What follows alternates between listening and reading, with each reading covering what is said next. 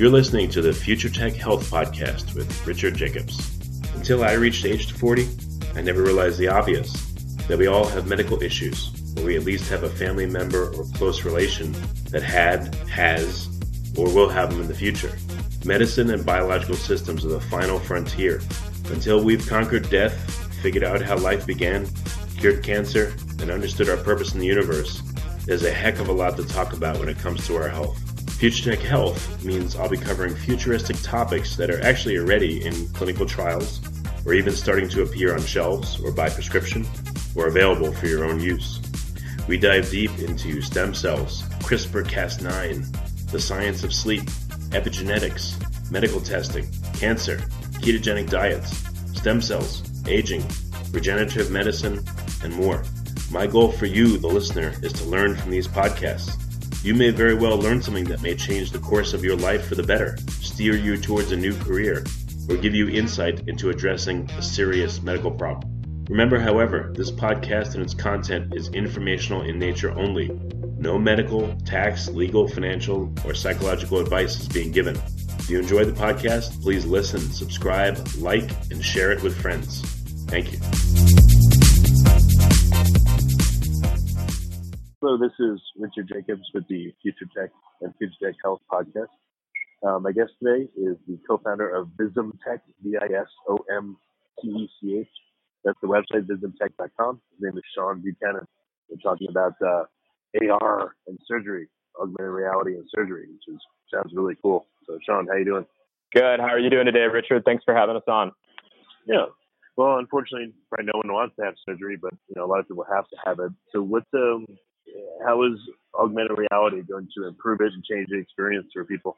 Uh, yeah, we're we're really excited um, because um, when it just comes down to it, surgery is just not as safe as we think it is. Um, we can't see inside the human body uh, the way it's made or, or, it needs to be seen. Um, and augmented reality provides a, a, great avenue to to better patient care and outcomes through that way. Um, and uh, we're really excited about it because um, uh, we know we can have a high impact uh, and, and, really simplify surgery for everyone. Um, we know that um, that surgical errors, uh, considered the third leading cause of death in the United States, it costs about 17 billion dollars per year, and we know that 75% of surgical error occurs during uh, the surgery. Um, and so, by providing and making a 3D visual as assistant, you know, we can simplify surgery so that way uh, the right in the way. So, what's an example of how it would work you know, let's say I'm doing, um, I don't know, some work on the heart. Would I would I wear goggles that project onto my field of vision? Yeah. The different parts of the heart, for instance, like how would it help? Yeah. So let's let's change from the heart to the to the brain. Uh, because that's where we're starting. Um, uh, this idea came from my college roommate, um, who is now a neuroendovascular fellow at the University of Washington. Um, and so what we use is uh, the Microsoft HoloLens. Um, it's an absolutely amazing product. Um, and we chose HoloLens because of the stability of the hologram.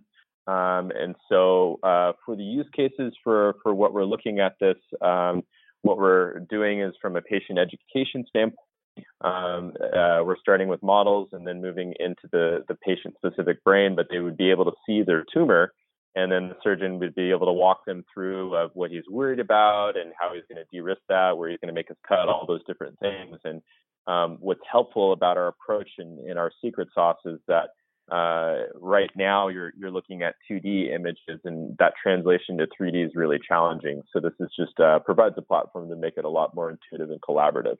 Well, would this be for the patient to see, or what about the surgeon themselves? If um, a tumor, yeah, that, a tumor that has a certain morphology, wouldn't they want to look at it and rotate it in 3D? So when they go in there, they go, oh yeah, I know where, where we're going with this thing. Yeah, great question, Richard. What we found is um, is that we've built a, uh, flexible uh, 3D visualization assistant that can be used a variety of ways. Um, and so that's one feature is from patient education. Um, but uh, the other application or feature that we're looking at is for pre-surgical planning.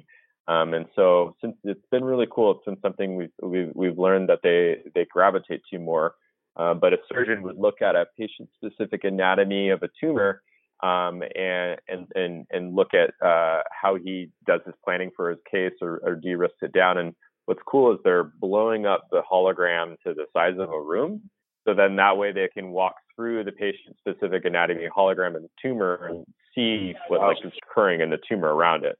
And so that's it's a it's a it's a big step up for them because right now they're either looking at that 2D MRI or they are uh, you know playing with a 3D brain and, and that's great, but you just you can't get into what are those gotcha areas that they're really worried about. And they need they need every tool that they can to to de-risk down for those hard cases.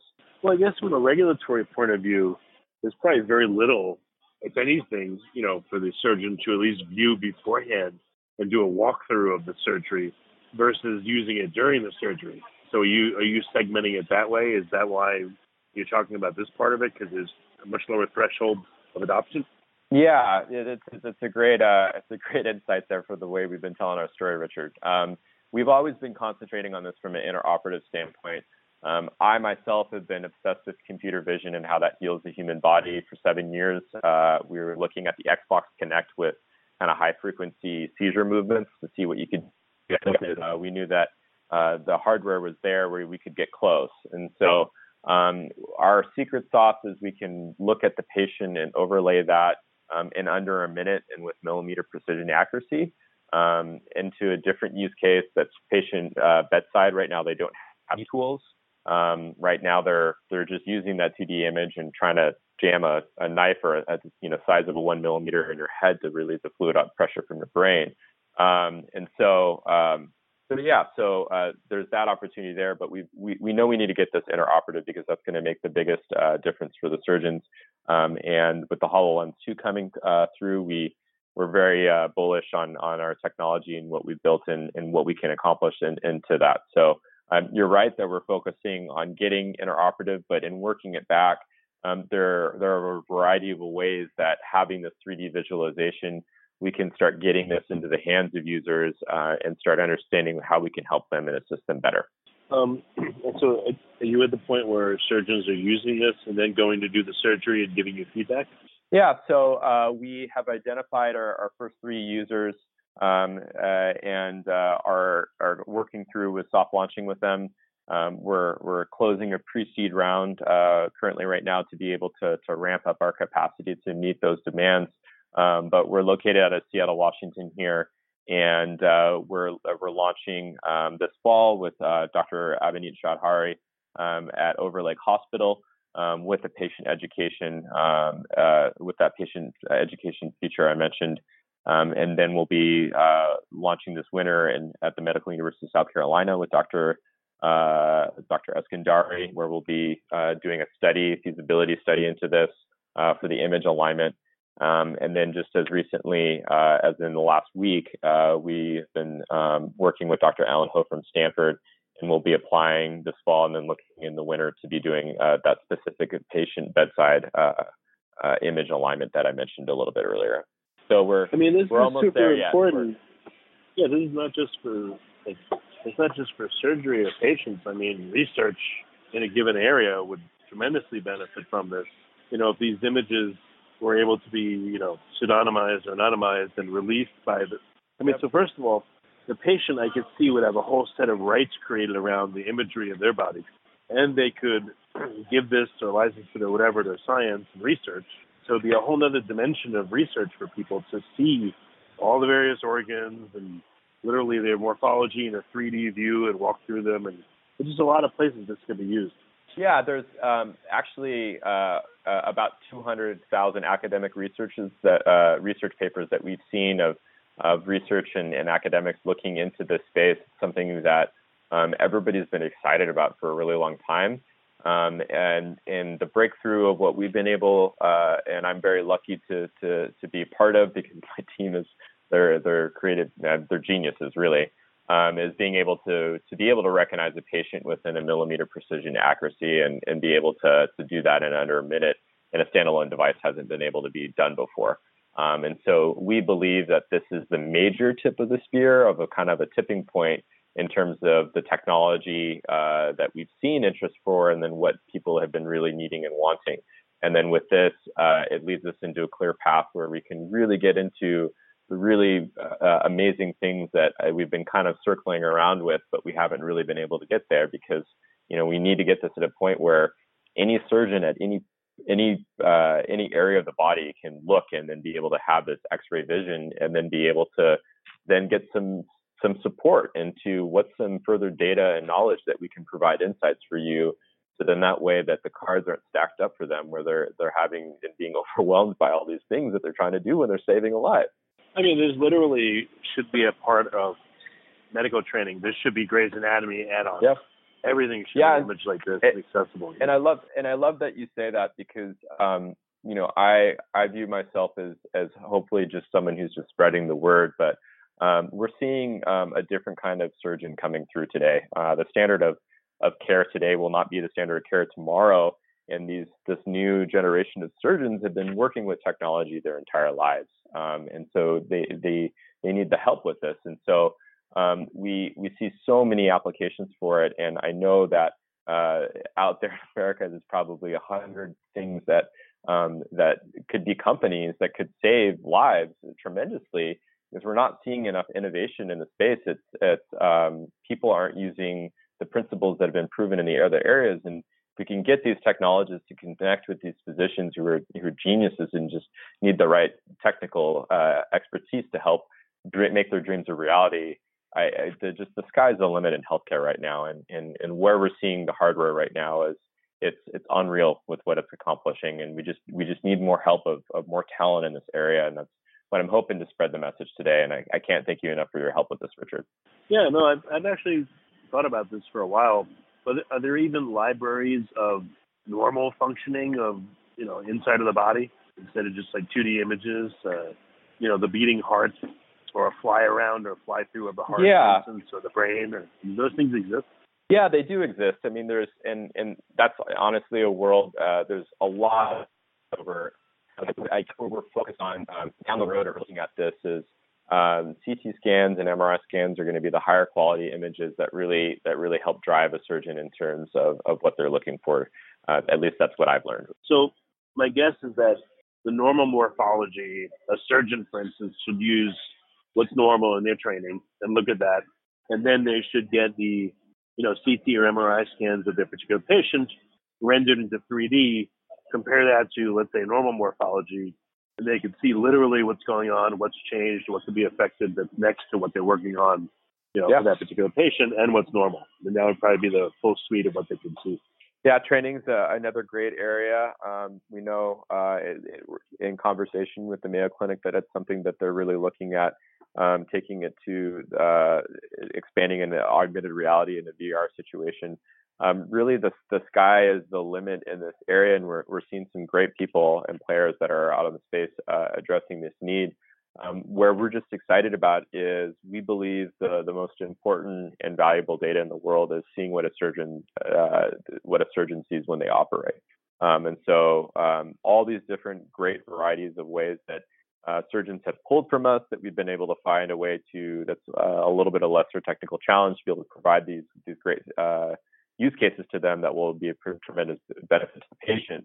But the goal is, is to get this uh, where you can have a, a heads-up display or HoloLens or whatever it might be, and they'll be able to see through the patient automatically, and then be able to to then automate a lot of those highly repetitive decisions that they have to make on their own, interpret uh, on the fly that we could we could give to them in a in a more assisting manner. But you're absolutely right on the training standpoint. Um, I, it's an area we're looking at. It's just uh, it's we, we're we're focused on what we think could be a little bit more high impact, respectively, to to everybody else that's looking in those spaces. You know what I like about what you're doing is you're not waiting for AI. I hear that all the time. Oh, AI is needed to interpret this or do this or that, so we're gonna you know, once that's here, we'll do all this. But you're just doing it anyway and using the human component that. to, you know, to help it along. Yeah, I would say as a technologist, what I've learned of looking into the space is shocking to me. Um, it's uh, I don't think that there is a premium product experience in healthcare right now. Um, and I think that um, in in our our healthcare workers, surgeons, nurses, everybody, I mean, these are our superheroes. I mean, they are literally saving lives and healing us uh, and, and it's just we, we want to be able to help them in any way but as we break that down we can see some very low hanging fruit uh, that's there by just applying uh, transfer learning from stuff that's already been proven in other areas that we that we know that can can really have a high impact um, and help people out a lot So, what's your path to um, implementation? You mentioned a bunch of doctors that are going to be using it, but um, what's the timeline look like for the next year or so? Yeah, so in the next six months, we'll we'll be launching with those users uh, and, and, closing out our round so we can ramp up our engineering capacity uh, to to meet those users. Um, we're all, all always looking for uh, more early adopter innovators to to speak to so we can learn about different areas outside of the head um, uh, and into the other areas of the body so as we can move this forward way longer term.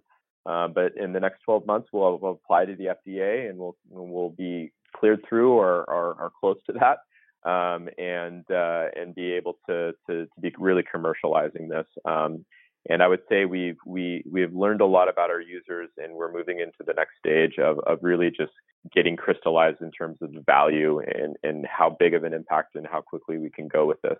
Um, but we are uh, we're very bullish on the area. Um, we know that um, healthcare is changing. It's still slow, but we can really see a movement that's going on right now. Um, and uh, and we're excited because uh, we just see a lot of people who are tackling really complex problems that need to be addressed, and uh, we're, we're, excited about where we're at, and we're excited about what we're seeing in the market as well. What are going to be the metrics, though? How do you know? Like a surgeon can tell you, "Oh yeah, I really liked it," but what are the specific metrics that you've come up with with them? Yeah, will tell them and you it's better. Yeah, from a business standpoint, we know we need to get into anywhere from 10 to 20 hospitals, but we know we need to get to, to 10 evangelists, and uh, we're we're confident about three, if not five of them that we have right now. Um, but in into getting uh, into getting into their hands uh, and then really being able to validate out the data that we see of our tech advantage that you know we have benchmark data, but what we're doing is disruptive, so we don't we don't have those specific studies yet. Um, but we have some benchmarks against it, um, and so those are the metrics that that we're we're looking longer term uh, you know, in the next six to 12 months versus very short term. In the next six months, we'll we'll know, you know, how much this increases patient satisfaction um, of being able to see their, you know, these models in 3D, and then we'll understand of, of the usability from a surgeon standpoint with this image alignment, and then we're we're really excited because uh, we know that uh, surgery needs a lot of help patient bedside. Um, they don't have a lot of great, they don't have many, if any, uh, visualization tools over there in the way that they need. And so we're uh, at Stanford with Dr. Ho, we're, we're excited about proving out where we can start helping there too. I don't think you'll have a problem with the doctors because once you have a hospital that says, you know, all right, we're using this, I mean, that's a huge competitive advantage. I would much rather go to a surgeon that uses this. If they were smart, they'd market it than someone that doesn't any day. Yep, you you just uh, just set a line from our go to market strategy, Richard. uh, yeah, we're we're we we are uh, we we believe that, but we know that we need to uh, prove this out with the studies. Um, I mean, it's uh, we're we're we're surgeon centric. We have an evidence based medicine approach. Um, and so we know that um, we're pre-launching and, and, soft launching, and, and, as we get that, um, we're excited about uh, what we're going to be able to, to help out from both the user as well as from the buyer standpoint. Um, we see this as one uh, pinpoint into a very massive, complex problem with healthcare, but um, we know that we can help make surgery safer and more in an efficient manner. So that is a little bit more valuable. Oh yeah. Well, I'm excited to see what the what the surgeons experience and how much it impacts their ability to do surgery well. Yeah, can I can I tell you a, a story and just the expansion of, of a little bit of uh, sure. uh, of one thing? Yeah, so for patient bedside, um, I'm a terrible driver, Richard. I, I can't wait for autonomous vehicles. But let's say uh-huh. I, I, get in a car car accident and my brain starts swelling. Um, you know, right now, uh, when they are trying to relieve the fluid of pressure from from my my brain, they're looking up at a CT scan, an MRI scan, and they're looking for landmarks, and they're trying to translate that 2D image into 3D. And it's like stabbing a, a one millimeter straw in a brain that you have to get in one stroke. And that translation from 2D to 3D is hard, especially when it's a complex case.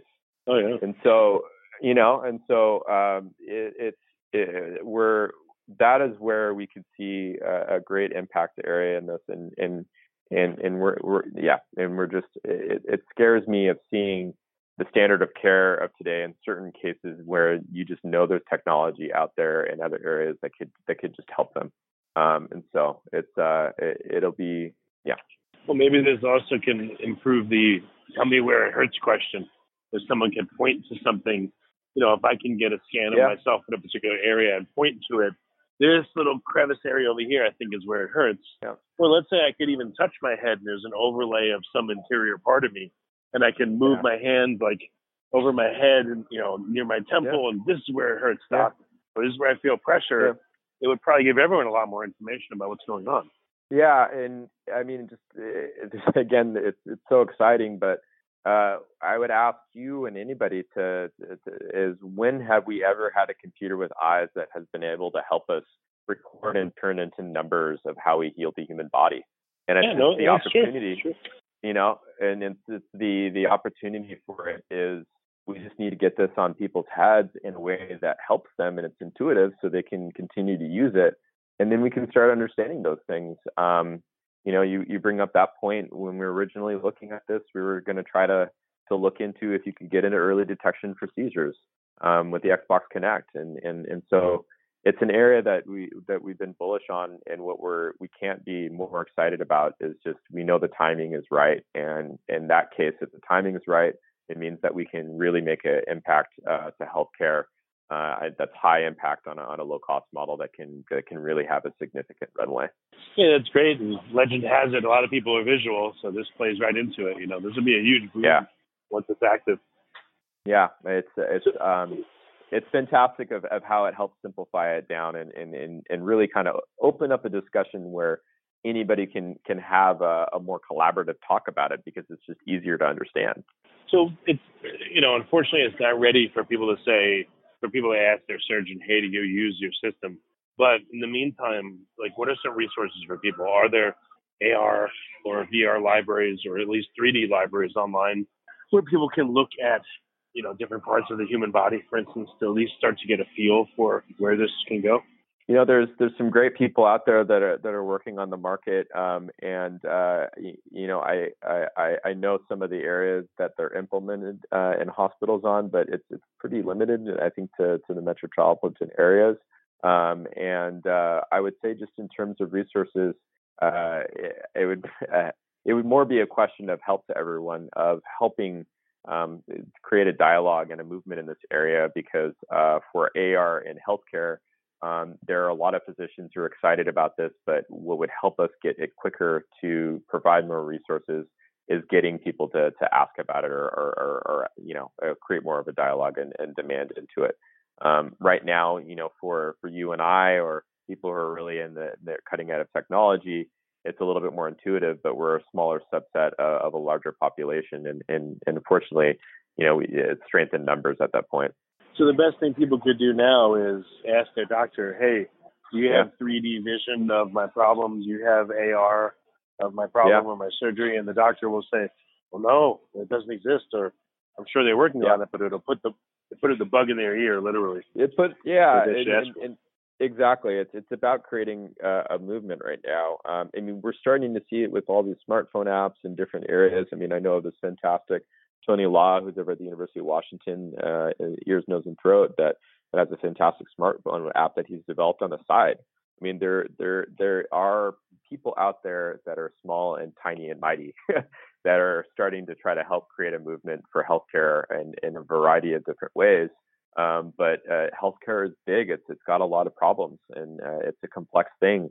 Um, but where we can really help out um, as patients and, and the population is is you know drawing the attention to our providers um, and and the hospitals uh, so that way we can understand um, you know where where where we can all move together to to, to help make this a, a, safer place. Well, very cool. So, what's the best way to get in touch with you and your company? Should they go to the website? Yeah, or, you know? yeah. We we have the website that you mentioned. Uh, that's great. Um, it's uh, visomtech.com, v i s o m t e c h uh, dot com. Uh, we have a, a, Twitter account and LinkedIn. Um, you know, I mean, we're we're early stage up enough where uh, you know anybody can reach out to me on email at sean at visomtech.com. But we're we're we're looking for uh, people like you, Richard, that are that are interested interested in this, and we're excited about where we can take it. Um, eh, but we everybody needs help when when they're in early stage, right? So um, we're we're tiny and mighty, and we have the grit to disrupt, and we know we'll get there. But the more help we can get, uh, the better off we, we can we can get this into people's hands. That's great. Well, Sean, thank you for coming. This has been a really cool call. Yeah, I've, I've loved your questions, uh, Richard. They they were gangster. Uh, it, it, it, my God, I might have gotten a little bit too ranty there, but you know, you, you have some great things that we're just all so passionate about. oh, you're fine. You're fine.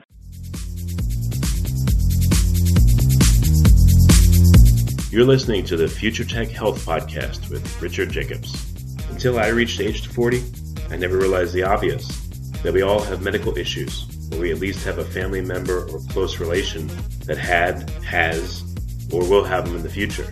Medicine and biological systems are the final frontier.